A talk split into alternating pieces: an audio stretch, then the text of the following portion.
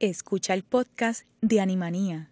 Este programa se emite los lunes a las seis y media de la tarde por Radio Universidad de Puerto Rico en el 89.7 FM San Juan y el 88.3 FM Mayagüez. Todo un mundo de música e información.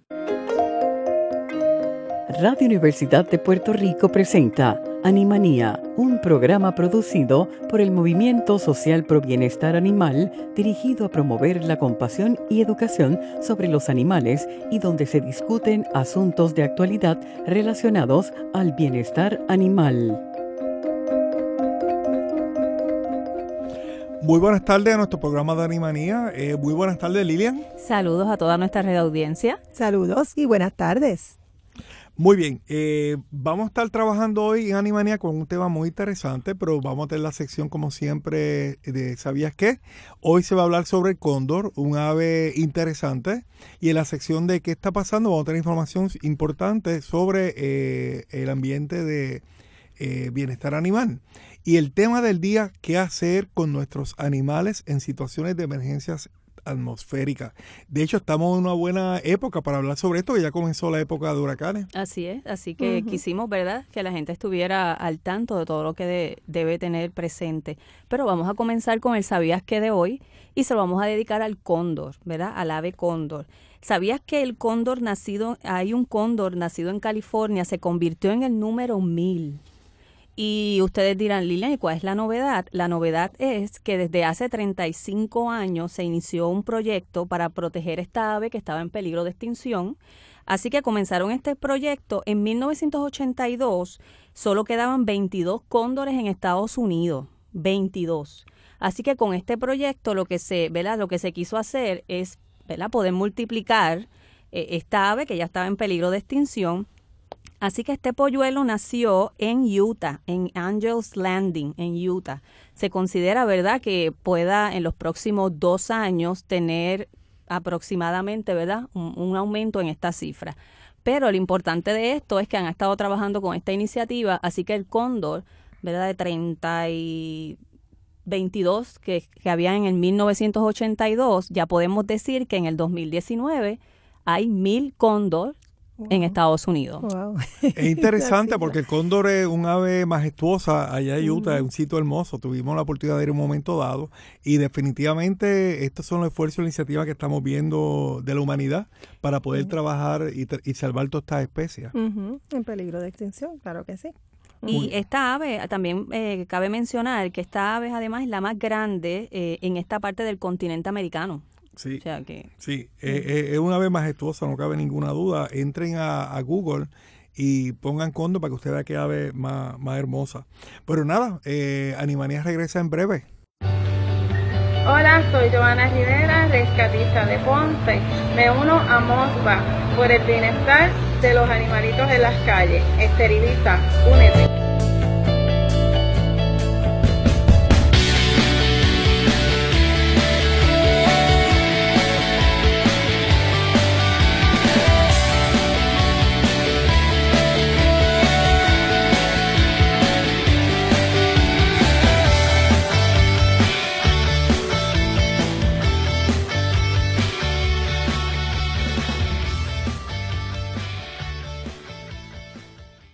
Muy bien. Eh, y en la sección que está pasando, Maricel, que tenemos hoy por aquí. Sí, pues mira, este, tenemos eh, la clínica veterinaria del doctor Díaz Unpierre en Bayamón. Eh, está celebrando el mes de la inmunización.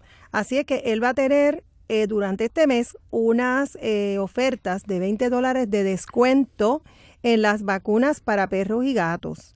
Así que si usted quiere, este interesa, ¿no? Este, pues puede comunicarse con el 787-763-2584 o el 787-767-5406.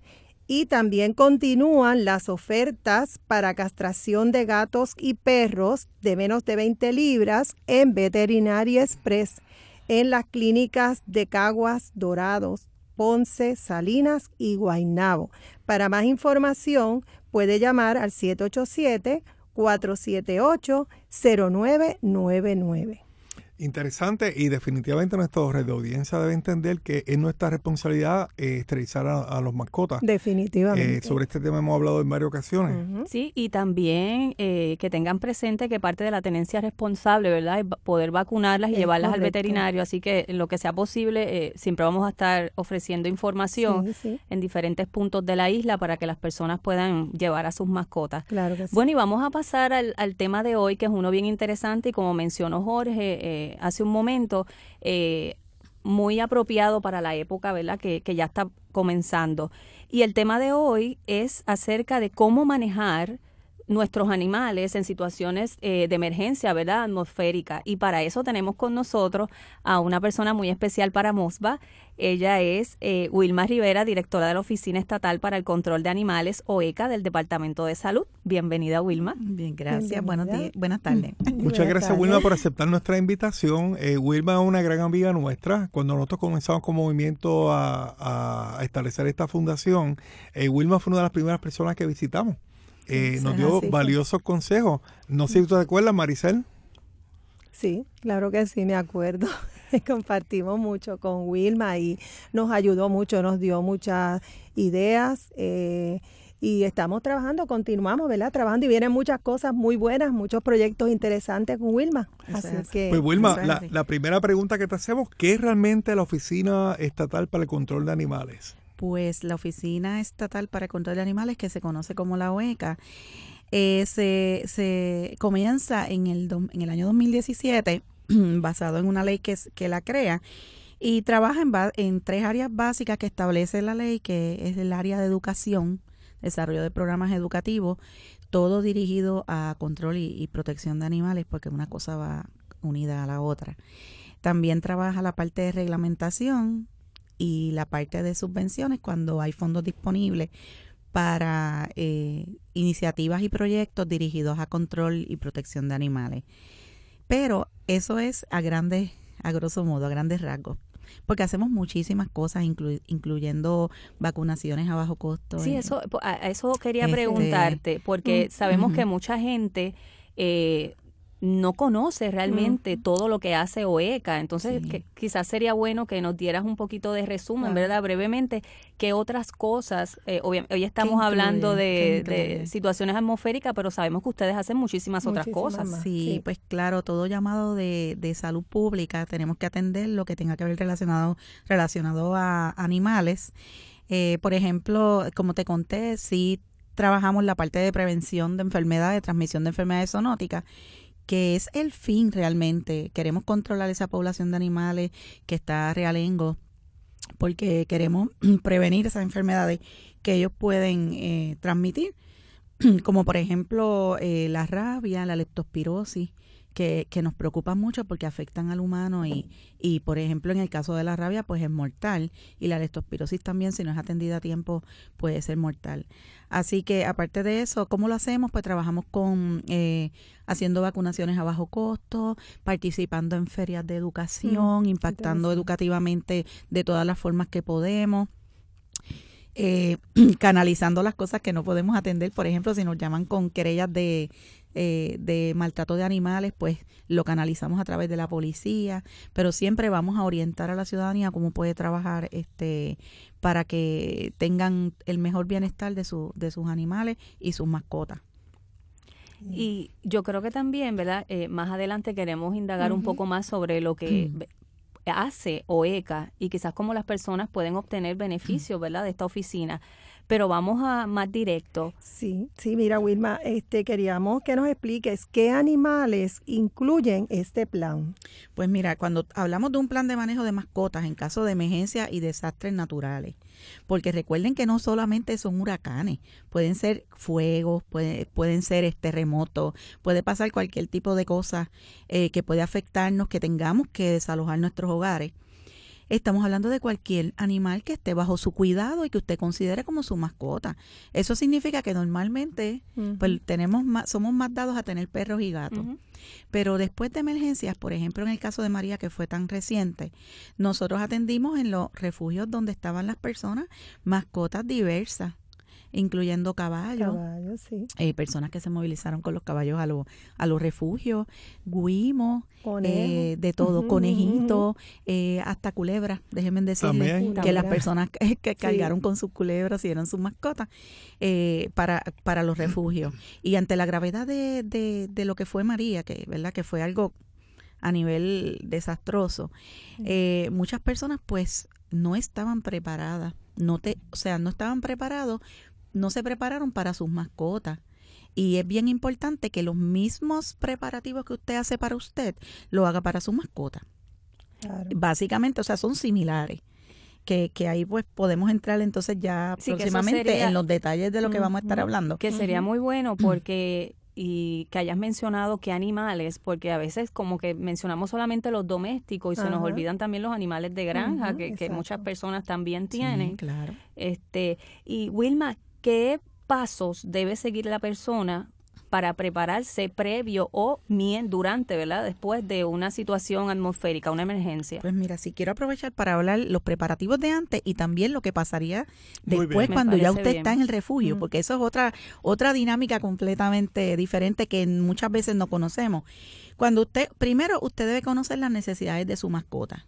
Si es un perro, que es algo tan, ¿verdad? Lo más comúnmente tenemos, lo que más comúnmente tenemos, eh, usted debe identificar eh, su mascota con uno o varios métodos de identificación, por ejemplo, microchip ideal, ¿verdad? Porque no se Ujú. pierde, no se cae, no, no se lo pueden quitar, o tatuajes, o chapitas, lo- la chapa, eh, o, o collares que tengan eh, la identificación de la mascota. ¿Por qué? Porque no sabemos eh, a qué grado, cuántos animales tiene que desalojar. eh, por ejemplo, manejo de emergencia cuando hay un hay un desastre. Así que no, no puede usted asumir que solamente va a estar su mascota en, en el refugio. Así que es bien importante para que usted pueda identificar su mascota posteriormente. Eh, debe preparar un kit, ¿verdad? Un bulto, puede ser un bolso que sea a prueba de agua, que le llamamos impermeable, donde usted tenga cosas importantes como los documentos y registro de vacunas de su mascota. Y, no, y, y, y vuelvo y repito que no se limita a perros nada más. Sea la mascota que usted tenga, debe tener eh, las vacunas. Eh, y todos los animales, pues eh, hay vacunas específicas para ellos. Como fotos y cualquier otra cosa que usted entienda que es importante y que siempre recomiendo que se usen las bolsitas sellables. No voy a decir el- Ah, ah, no Ella iba a no decirlo, quería pero- decirla, pero está Sí. bien. No, pero está bien, tú lo ok. dijiste, Olga, no hay problema. Pues es así que compramos mucho la, la Ziploc eh, para que para que sepan identificarlas. ¿Por qué? Porque recuerden que siempre, casi siempre unido a los desastres hay agua, hay lluvia, hay sí, inundaciones. y entonces si se mojan los documentos o los papeles, pues no, no van a servir. Así también, por ejemplo, con respecto a la comida, pues mi recomendación es que usted, si usted tiene un perro que come bastante y usted tiene que tener comida, movilícese con su comida, porque eso es importante, porque si tiene que hacer un cambio drástico de comida, porque llegó a este refugio y su y su perro está acostumbrado a comer una comida específica. Cuando se hacen cambios drásticos sin llevar una transición, eso puede afectar a su perro de que le dé, ¿verdad? Este Sí. problema este problemas de diarrea, todo eso que es bien difícil de, de trabajar en un refugio.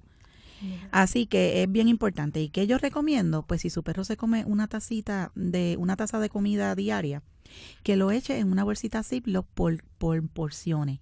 Porque es más fácil en, en un refugio, usted saca la bolsita que tiene una tacita, eh, la, la cantidad que, que come el perro, y, y entonces se lo puede, se lo puede administrar. Eh, por ejemplo, otra cosa es que es bien importante, que su mascota tenga las vacunas al día. Muchas veces cuando usted va a llegar al refugio o lo van a desalojar, eh, manejo de emergencia o el personal que esté trabajando la emergencia le pide las, eh, los certificados de vacuna. ¿Por qué eso es tan importante? Porque si no está vacunado puede sufrir enfermedades y no tan solo eso, transmitírsela a los perros o a los otros eh, mascotas que estén en los refugios. Así que como queremos controlar eso, es algo que, que usted está haciendo que es bien Y bueno, importante. perdón que te interrumpa, en relación a las vacunas, eh, es un punto el, el investigar previamente antes de llevar al refugio si la persona no tiene su mascota vacunada? Sí, eh, es, es, es, requisito, la pregunta. Bueno, eh, depende del municipio, pues ellos tienen sus requisitos, sí te lo, te lo piden te piden dónde está el certificado de vacuna. Pero la realidad es que ante, la, ante una emergencia y la gravedad de ella, es muy probable que no se puede abandonar el animal aunque no esté vacunado. Eso es una realidad. Porque eh, la ley federal, el PETS Act, lo especifica, ¿verdad? No puedes dejar ninguna mascota atrás. Eh, no pets left behind, dice la, ley. Así que sí, lo van a desalojar, pero ¿qué puede pasar? Que te lo pongan en un área de aislamiento, de cuarentena, en lo que se puede llegar un veterinario a, ponerle sus vacunas. Que comentando sobre lo que pasó después del huracán, ese fue uno de los trabajos que hizo la OECA. En, en, alianza con el Colegio de Médicos Veterinarios, que tuvimos que visitar todos los refugios de personas porque las mascotas estaban con las personas y vacunar esas mascotas, desparasitarlas. Eh, muchas de ellas tenían parásitos externos como pulgas y garrapatas que hubo que tratar también. Algunas tenían condiciones médicas que también se trataron. Todo eso se hizo gratuito en los diferentes refugios. Y otra cosa que vimos que más adelante voy a hablar sobre eso, es que no tenían jaulas, que eso es una de las cosas que, que tienes que tener en tu plan eh, jaulas para que puedas eh, transportar tu mascota y también eh, un tipo de jaula, lo que le llaman crates, que es para que esa mascota pueda estar, esas son como abiertas, son normalmente como en metal, tienen ventilación y aunque van a estar en otro salón, tienen que estar ¿verdad? en un área donde van a estar los animales, pues puedan estar cómodamente en esa área. Eso, eso es bien importante. Nosotros tuvimos que llevar eh, en la, después de María, pues tuvimos que visitar los, los albergues y llevar jaulas que fueron suministradas por FEMA a nosotros para poder entonces hacer esta segregación, que los animales estuvieran más tranquilos porque imagínese usted con los perros amarrados de los catres donde están los humanos, mm. pues, y, los perros, o los, los gatos, o el animal que tuviera, porque habían gatos, también había de todo, este, no conocen a otras personas que van a estar, le da ansiedad del ruido, eh, se ponen demasiado ansiosos y pueden también pasar las mordeduras que es lo que también queremos prevenir, porque a través de mordeduras se transmiten muchas enfermedades y queremos pues Así que estamos protegiendo a la mascota y protegiendo al humano. Eh, esas aulas portátiles o cajas de transporte son importantes. Una caja o una maleta con suficiente comida, como les dije, las recomendaciones para varios días. Si el animal eh, tiene problemas médicos, los medicamentos, eso es bien importante. Eh, agua, aunque usted no lo botellas de agua, toallitas húmedas, bolsas para la basura, jabón, o sea, para bañarlo, porque no sabes cuánto tiempo va a estar en, el, en el refugio. Y en, después de María hay refugios que tuvieron bastante tiempo. Wilma, eh, ¿tienes una idea de cuántas mascotas en esta última emergencia, María, estuvieron en los refugios? Pues mira, eh, sí, o sea, yo te puedo decir que quizás llegaban a mil. De verdad. Eh, si tengo, te, puedo dar luego los, números exactos porque tengo todos esos números, eh, todos esos reportes que nos llevaban de manejo de emergencia. Pero sí, habían refugios que tenían muchas personas se movilizaron con las mascotas. Eh, otra cosa que se vio, por ejemplo, fue que cuando habían inundaciones previas, la persona no, no lo esperaba, así que no se movía a los refugios previos, que es más fácil. Si usted entiende que vive en un área inundable o que está susceptible, pues hágalo con tiempo para que, la, para que pueda ser más fácil el manejo. Pero si usted estaba en el techo de su casa con el agua de 10 pies y su mascota solamente con su perro. Como lo que pasó en New Orleans. correcto. Y eso, y eso pasó después de María en Puerto Rico. Hubo personas que las tuvieron que sacar de los techos con sus perros nada más al hombro. O sea, con sus perritos agarrados no tenían nada más. Este, Así que sí pasa eso y sí, eh, nosotros lo vamos a atender, el gobierno lo va a atender. Pero lo importante, lo mejor es que usted esté preparado eh, identifiquen un lugar donde puedan cuidar su mascota en caso de ser desalojado.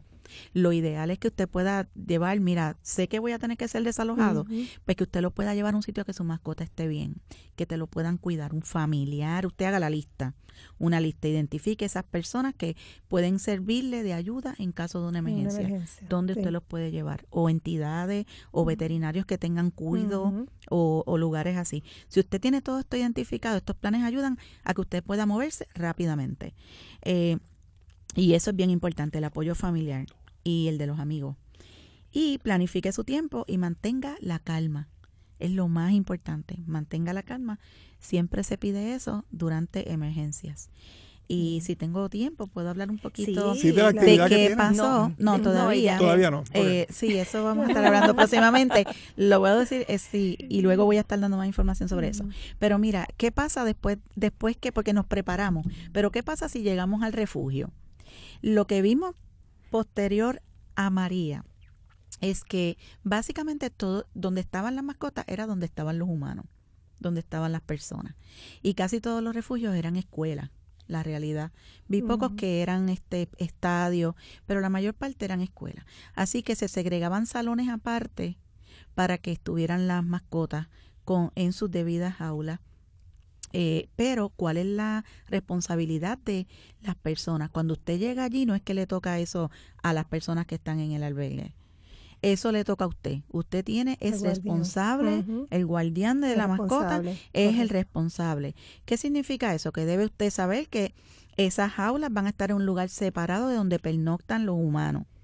Todo eso es por, como les expliqué, para proteger tanto el humano como la mascota y por salud pública. Mm. Eh, si el refugio es una escuela, van a estar en salones separados, específicamente para mascotas. Eh, y cada dueño de qué se va a encargar? De la limpieza de la jaula de sus mascotas. Cada guardián, ¿verdad? Eh, sacar sus mascotas a pasear y hacer sus necesidades al menos una vez al día, recoger esos desechos de sus mascotas y disponerlos de forma adecuada, bañarlos. Eso es bien importante. Mantener la- esas vacunas al día, siempre lo digo porque lo repito mucho. Vacuna de rabia, bien importante, y otros virus. Alimentar sus mascotas diariamente, eso le toca a usted. Mantener esas mascotas libres de parásitos externos como pulgas y garrapatas y tenerlos con preventivos porque aunque el suyo no tenga, puede ser que otro tenga y se lo pueda transmitir. Eh, procurar tratamiento médico veterinario para mascotas enfermas. Avíselo a las personas que están dirigiendo el albergue o el refugio porque eh, nosotros siempre vamos a procurar darle ese tratamiento médico. Fue una de las cosas que se hicieron posterior a Mm. María. Si había algún animal que estuviera enfermo, pues el veterinario también lo atendía. Llevábamos medicamentos este, y también le toca a usted administrar los medicamentos a las horas de que tenga que hacerlo con su Que mascota, porque eso es bien importante. Eso significa que su mascota es su responsabilidad, no es responsabilidad de nadie. Usted tiene que encargarse de cuidar de ella. Que no es otra cosa que tenencia responsable. Exactamente. Sí, sí. Exactamente. Y, y pues que no nos veamos como eso de que estoy aquí, pues que, que lo atienda otro, porque eso no va a pasar. Así que debe usted estar bien Pues, pendiente. vamos a hablar de las sí. actividades que tienen Ujú. del Departamento de Salud. Pues mira, eh, estaba hablando, estaba hablando con Lilian, que sí, para eh, esta 20 de septiembre, que es el aniversario del huracán María, pues el Departamento de Salud está llevando a cabo unas actividades que se llaman Puerto Rico se prepara con salud, que es precisamente cómo usted prepararse en todos los ámbitos eh, para eh, un, un caso de emergencia. Y, y eso incluye pues las mascotas. Estamos haciendo esta campaña que precisamente jun- con la colaboración de Mosba prepara, se prepara un afiche que, que tengo por aquí, que es para dejarles saber a las personas, educarlos sobre qué es lo que tienen que hacer, recordarle eso cómo deben preparar sus planes de, de manejo. Y, y ese día, pues en, en el municipio de Yabucoa, precisamente porque por ahí fue que entró. ¿verdad? El huracán, pues eh, se va a estar llevando a cabo una feria de salud que se van a estar ofreciendo todos los servicios eh, del Departamento de Salud, incluyendo una vacunación Vacunación. contra la rabia eh, a bajo costo se cobran 5 dólares, que es el costo de la vacuna y el sellito del médico de- eh, del Colegio de Médicos Veterinarios. Así que próximamente lo que sí les voy a estar informando es el lugar exacto, porque eso todavía no lo tengo, pero sí, Sí, ya para la semana que viene puedan ustedes puedan tanto. entonces estar a- avisándolo Para anunciarlo, sí. y, claro y que anunciarlo y pueden ir también municipios aledaños, todo el que llegue pues se va se va a trabajar con ellos. Claro que sí, claro que sí, Wilma. Pues le damos las gracias a Sí. Wilma por estar con nosotros, ¿verdad? En esta Gracias tarde, una, infa- una información bien interesante. Próximamente también va a estar con nosotros porque se acerca eh, el, el Día de la Rabia, ¿verdad? O sea, ahora en septiembre. Y pues también queremos obtener información sobre eso. Así que muchísimas Claro. gracias. Muchas gracias, Wilma, por estar Wilma. aquí. Invitarnos. gracias, gracias por tu información tan valiosa. Pues Animanía regresa en breve. Los perros y gatos de la calle nos necesitan. Ayúdanos a controlar la sobrepoblación animal en Puerto Rico. Comienza esterilizando a tu mascota y serás parte de la solución. El Movimiento Social Pro Bienestar Animal, por sus siglas MOSBA, tiene el propósito de educar. Búscanos en facebook.com slash MOSBA. Si quieres conocer un poco más sobre el bienestar animal, MOSBA y mantenerte al tanto de temas de actualidad, puedes encontrarnos en las redes sociales, en Facebook, www.facebook.com MOSBA, en Instagram y Twitter. Y si te interesa el bienestar animal, tienes tiempo libre y deseas ser voluntario, comunícate con nosotros al 787-402-5024. Y también puedes buscar nuestro blog Bienestar Animal en endy.com para que puedas ponerte al día y actualizado sobre las cosas que están ocurriendo. Así que le damos a todos y, y nuestra eh, visitante en el día de hoy, Wilma de Hueca, muchas gracias por estar con nosotros. Gracias a ustedes. Así que gracias por la sintonía. Los esperamos la próxima semana en otro programa más de Animanía. Que estén muy bien. Muy buenas noches. Buenas noches. El Movimiento Social Pro Bienestar Animal presentó Animanía. Los esperamos para una nueva edición el próximo lunes a las 6 y 30 de la tarde por Cadena Radio Universidad de Puerto Rico. Acaba de escuchar el podcast de Animanía.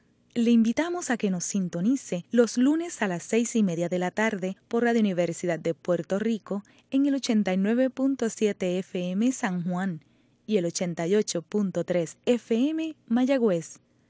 Todo un mundo de música e información.